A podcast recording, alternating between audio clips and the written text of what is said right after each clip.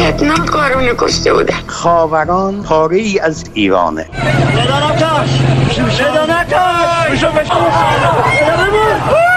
که کدوم آبان گفتم آبان خونین 98 هواپیما بارها سقوط کرده توی خونه های ما هر شب داره سقوط می‌کنه دختر من سالم و سرحال بوده. داخل فرودگاه سپاه یا نیرو انتظامی بچه من رو بودنه. سلام. من فرشته قاضی هستم و شما شنونده پادکست یک پرونده هستین که هر هفته از حسابهای رادیو فردا تو پادگیرهای مختلف و شبکه های اجتماعیمون پخش میشه.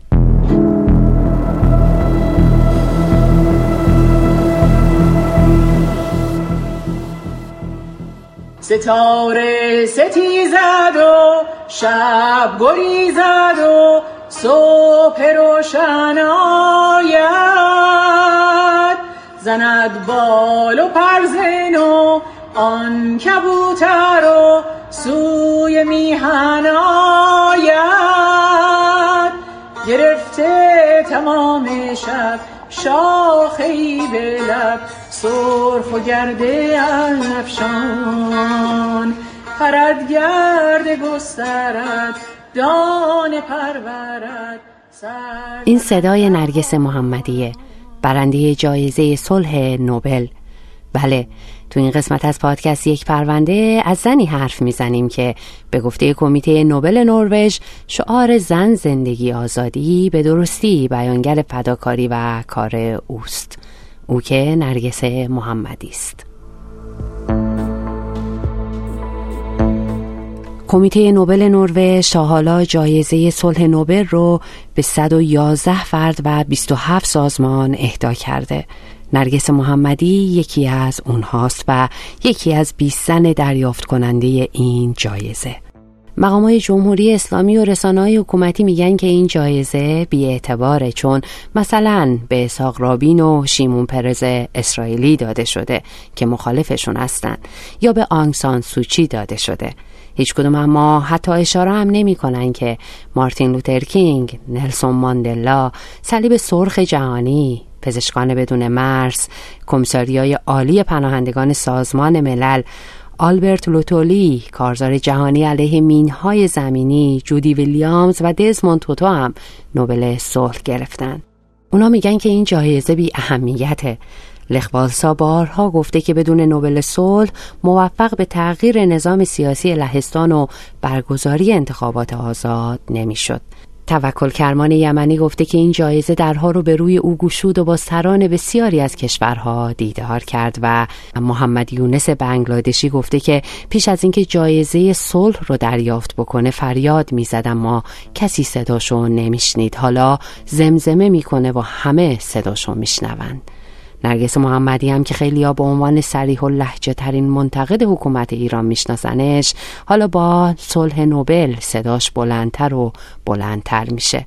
فعال مدنی و فعال حقوق بشری که نامش با زندان گره خورده و محرومیت از ابتدایی ترین حقوق انسانی و قانونی. الان هم زندان اما صدای بلند و رسای او از پشت دیوارهای بلند زندان هم به گوش می‌رسه.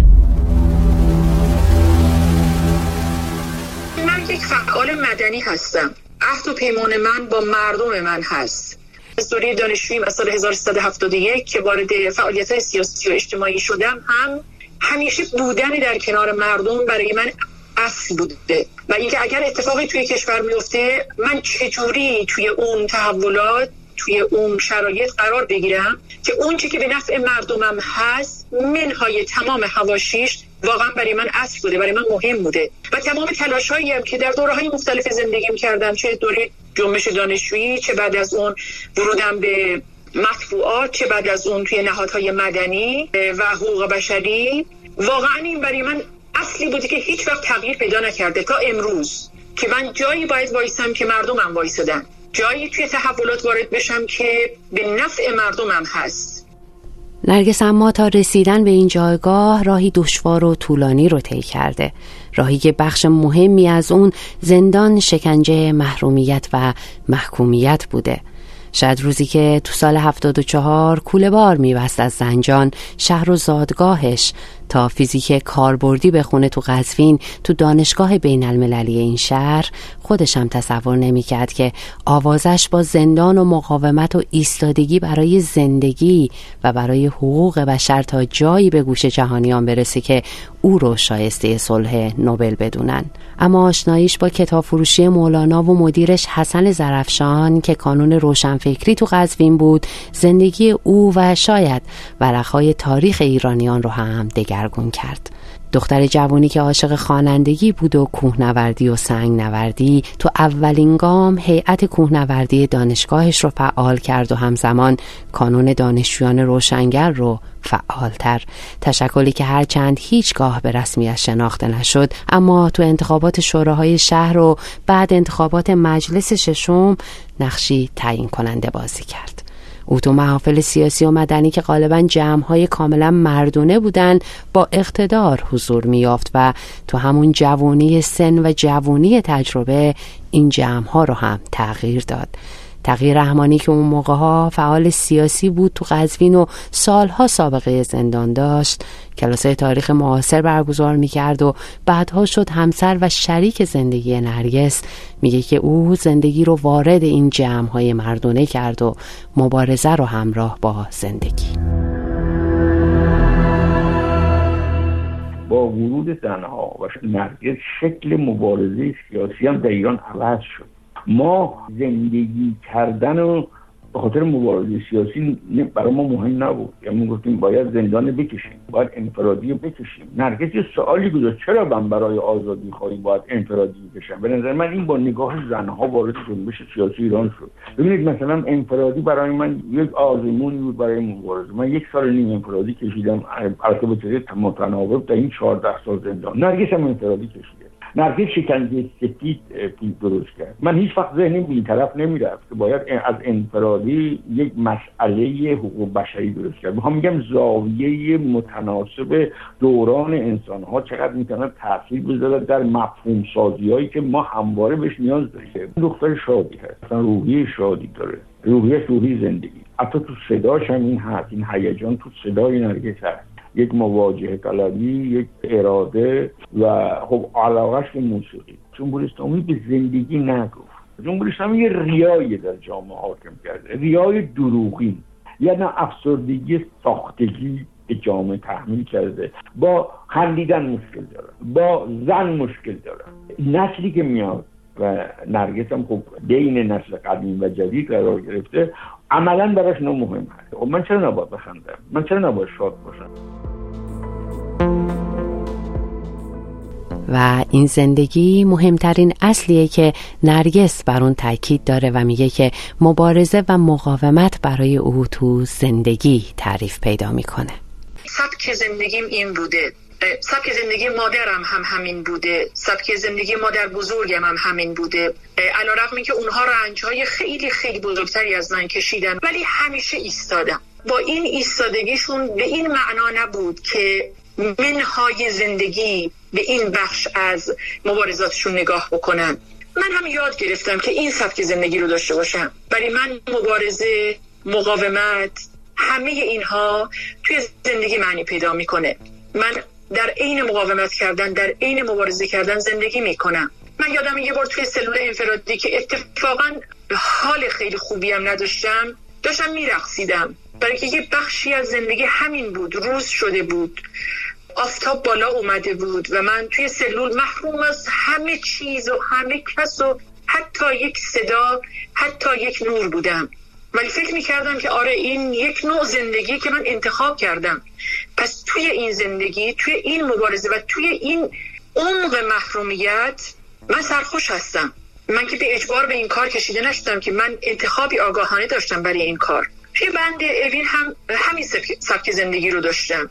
یعنی واقعا به خودم می‌رسیدم صبح که بلند می‌شد برای من شروع یک زندگی بود شروع یک نشاط و سرخوشی بود. پا گذاشتن و ادامه دادن در مسیری بود که من خودم انتخاب آگاهانه کرده بودم.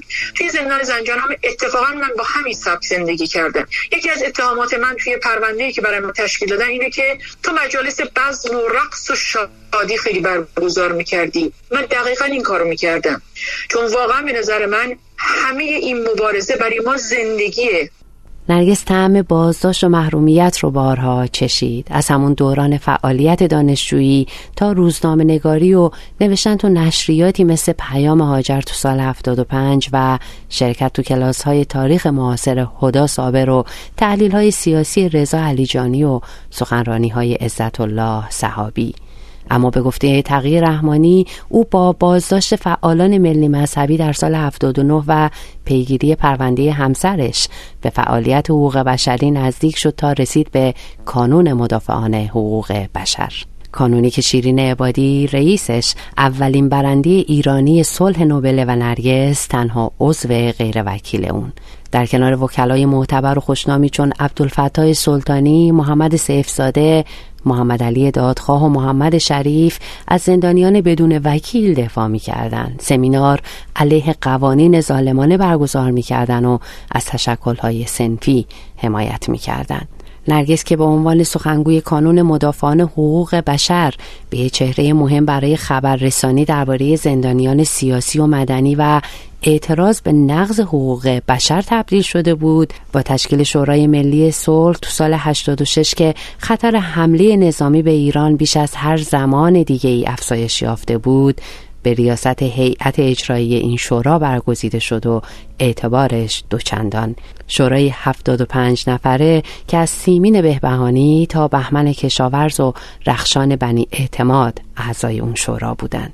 همسر شقی رحمانی میگه که بانوی صلح حتما باید بانوی اردیبهشت باشه. نرگس متولد اول اردیبهشت 1351 وقتی با هم ازدواج کردیم من گفتم تو تو دیگه از الان بانوی اردی بهشتی. نه دختر اردی بهشت چون قبل از ازدواج باشم گفتم دختر اردی بهشتی.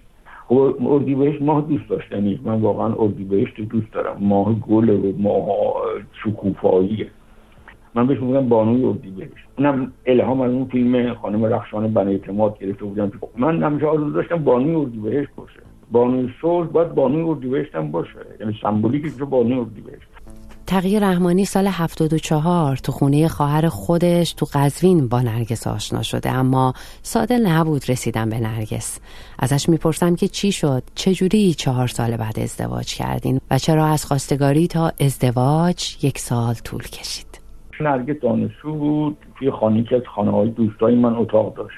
من رفتم بهمن 1377 رفتم بهش و پیشنهاد ازدواج دادم و پذیرفت. قول قرار گذاشتیم که مثلا 29 خرداد ازدواج کنیم. ولی خب خانواده نرگس قبول نمی‌کردن. مادر نرگس می‌گفت تو سیاسی دختر میگی زندان دختر من بدبخت می‌کنه. که با وساطت داییش و موافقت مادرش انجام شد. ازدواج خیلی ساده ای بود. یعنی فقط چند نفر از اقوام بود. من به نرگس گفتم که من می‌خوام به سبت بچه های سال 58 ازدواج کنیم و اونم موافقت کرد. چیزی هم از من نخواست. نه طلا هیچ هیچ هیچ. نرگس هیچ وقت از زندگی از این چیزا از من نخواست. هیچ وقت. ما چهارده اسفند با هم ازدواج کردیم. هزار شد هفت داشت مادرش بعدا که موافقت کرد با من خیلی همراه شد. به من می‌گفت دیگه وقتی من دستگیر شدم از زندان دیدی گفت من گفتم شما رو دستگیر می‌کنم. خب می‌گفت این فضای باز نیست. اینا حقوق کردن و فضا رو باز کردن بعد دوباره شما رو می‌شناسن همتون دستگیر می‌کنن. من به شوخی می‌گفتم تو با هم ما با این همه این تحلیلگری اندازی شما تحلیل نداشتیم که خب بعد هفتاد و همین ما گرفتن دیگه دیگه. می‌گفت من من دیدی گفتم گفتم ولی ما همه تحلیلگری ما این تجربه شما نداشتیم. خب اونم دوران زیادی از اعدام خواهرزاده دیده بود. برادرش دیده بود. یه تجربه تلخی از جنبه اسلامی داشت. اما بانوی اردیبهشت زمستونای سهمگینی رو زندگی کرد. از کار اخراج شد ممنوع الخروج شد زندانی شد. تو زندان با اسپاس معزولانی و فلج موقت دست به گریبان شد. از رئیس زندان وین کتک خورد شکنجه شد روش اسلحه کشیدن و سالهای مهمی از زندگیش رو تو زندان گذروند و همچنان داره میگذرونه. اما همزمان با این زمستون سهمگین او بهار رو زندگی کرد. با راه اندازی کارزار لغو گام به گام اعدام در کنار چهره های مهم جامعه مدنی مثل سیمین بهبهانی و محمد ملکی. با کاترین اشتون رئیس وقت سیاست خارجی اروپا تو تهران دیدار کرد و درباره نقض حقوق بشر تو ایران گفتگو. شکنجه جنسی زندانیان سیاسی رو افشا کرد. با مادرای دادخواه همراه شد. کتاب نوشت از انفرادی گفت از شکنجه سفید و با انتشار نامه های متعدد درباره وضعیت زندان ها و بازداشتگاه ها و خشونت علیه زندانیا و بازداشت شده های اعتراضای سراسری هشدار داد و سال به سال به چهره مهمتری در مخالفت با جمهوری اسلامی تبدیل شد و این بهار و زمستون تو امان شد برای او زندگی. زندگی که اگه انفرادی و شکنجه داره آواز و رژ لب قرمز هم داره. ما انتخاب آگاهانه کردیم و این زندگی الزامات خاص خودش رو داره. آواز داره تصنیف داره سرخوشی داره به خود رسیدن داره آرایش داره رژ لب قرمز داره و من این رو کتمان نمی کنم و از هر گونه تظاهر هم بدم میاد. یعنی واقعا فکر می‌کنم که این یه دونه رو مرتکب نشم. وقتی خوشم و سرخوشم بله ظاهر من نشون حتی اگر از زندان برگردم حتی اگر از سلول انفرادی بیام بیرون. و زمانی هم که غمگینم خب ظاهرم غمگینه دیگه. سال 90 بود که تقیه رحمانی بعد مجموعاً 14 سال زندان ایران رو ترک کرد. نرگس اما موند با همه فشارهایی که وزارت اطلاعات آورد تا وادارش کنه که ایران رو ترک بکنه. من که از زندان در اومدم سال 1390 خدا فوت کرد تو زندان مهندس هم فوت کرد و حال کشته شد من به نرگس گفتم بیا. نرگس گفت من نمیام خارج از کشور. خب من سب کردم. من می‌خواستم با نرگس بیام و با بچه ها بیام بیام اما به من گفتن باید بری زندان هفت سال زندان بکش و من ناچار شدم اون شب سرد ساعت یک در زنجان سی که از خانه خارج بشن و ازش خداحافظی کنم بچه ها خواب بودن. بعد تصور کنید خیلی سخت بچه ها خیلی کوچیک بودن ترک کردنشان جمله پیانو میگه بابا ما خانه داریم. چرا باید همش خانه مامانی بخوابیم خانه آنا بخوابیم خانه دایی بخوابیم مگه ما خانه نداریم؟ من نمی‌دونستم به پیانو توضیح بدم که ما تو تهران اگه باشیم باید هر روز دستگیر بشیم. و من ایران خارج شدم. نرگس نیومد. گاهی من بیام خارج افسرده بشم تو چی می‌کنی؟ خب این برام خیلی سخت بود. من من به انتخاب نرگس احترام گذاشتم. خاطر این خیلی توهین مورد توهین افراد متفاوت. تا مخالفین جمهوری اسلامی قرار گرفتن.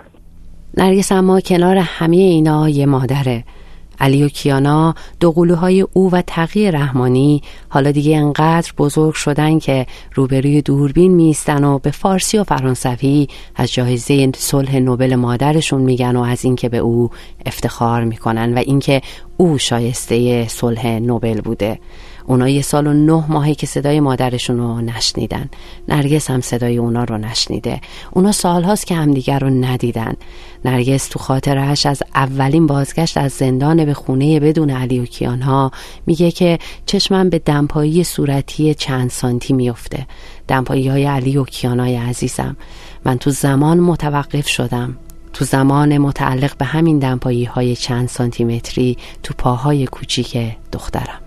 وقتی ما اومدیم خارج و بچه ها وقتی اومدن خارج نرگس زندان بود. ما باید یه فضایی درست می‌کردیم که برای نرگس سخت نباشه. اینجا زندگی کردن برای ما سخت بود. امکانات زیادی نبود. هنوزم نیست. شما در سن 53 سالگی وقتی یا از کشور خارج میشی در حقیقت همه گذشته میاری اینجا. همه امکانات در دست میدیم من چیزی که داخل می‌دونستم برای بچه تهیه کنم من نمی‌توانستم اینجا تهیه کنم. پیانو هم خواست اینه داشت چرا مامان نیست؟ من خلاصه گفتم ما باید اینه تحمل کنیم ما چاره ای نداریم. ما باید به این برسیم که ما باید با آینده نگاه کنیم. برای خود ما دلسوزی نکنیم. خب تلاش کردیم به حد خود خود ما که از این طرف باید تلاش می‌کردم نرگس مسئله بچه ها نداشته باشه. زندان کشیدن با درد که بچم کجاست خیلی به نظر من کار سخت اون کوله که دختر جوان 22 23 ساله تو زنجان برداشت سال 74 هرچی گذشت و جلوتر رفت سنگینتر و سنگینتر شد.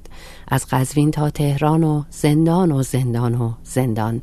تا نوبل صلح جایزه بزرگ ساخاروف و جوایز متعدد دیگر رو توی خودش جا داد. تقیه رحمانی میگه که نرگس رو همه تأثیر گذاشت. و از حاله صحابی تاثیر گرفت. میگه که سفرهای خارجی و آشنایی نرگس با جامعه مدنی کشورهای دیگه رو تاثیر گذاشت و میگه که پتانسیل و انرژی و شادی و زندگی رهتوشه این کوله بار بود و البته که اون روحیه کوهنوردی و سنگ نوردی روحی پتانسیل نرگس برای کار بالا من سفرهای خارجی که میره حتی وقتی بچه ها دنیا اومده بودن و خیلی کوچیک بودن با همه سختی ها سختم بود. نیز هماهنگ می‌کردیم که نرگس بدون سفرهای خارجیش بره تا روزی که ممنوع خروج شد. سفرهای خارجی برای تجربهش خوب بود. یه سفر کرد به, برزیل که دو سالانه اجتماع سازمان ملل متحد بخش اجتماعیش بود. اونجا نرگس با بزرگترین انجوی شیردوشان جهان که مال هند بود زنان هند بود آشنا شد و تجربیات خوبی اونجا برای من گفت یا در همون نشست او با نوع تشکلات مدنی کشور برزیل آشنا شد. یا در سفری که به کیپتان آفریقای جنوبی داشت از تجربیات خوب سیاه ها و انجیو هایی که اونجا داشتن گفت. نرگس به گونه جامعه مدنی به عنوان یک نیاز برای دموکراسی با پوست و گوشت داشت کشف می‌کرد. یعنی تجربیات دیگران رو به چشم می‌دید و اون که در جامعه ما نیستم داشت به چشم می‌دید. که بعدا خیلی اثر گذاشت در نوع فعالیتاش. من در چهل سالگی رسیدم که بدون جامعه مدنی دموکراسی کشف کرد و شدنی نیست. خب او خیلی جوانتر از من بود این مسئله رسید. حالا درسته به هم اثر گذاشتیم ولی خب اون با تجربه و مسافرت هم دید و به دست آورد. تو این قسمت از پادکست یک پرونده از نرگس محمدی حرف زدیم. زن 52 ساله ای که مبارزه برای زندگی رو تا اونجا پیش برد که بر قله نوبل صلح جهان ایستاد و این صدای اوست در نیمه شب 16 مهر 99 که برای آخرین بار از زندان بیرون اومد و خوند به یاد محمد رضا شجریان. این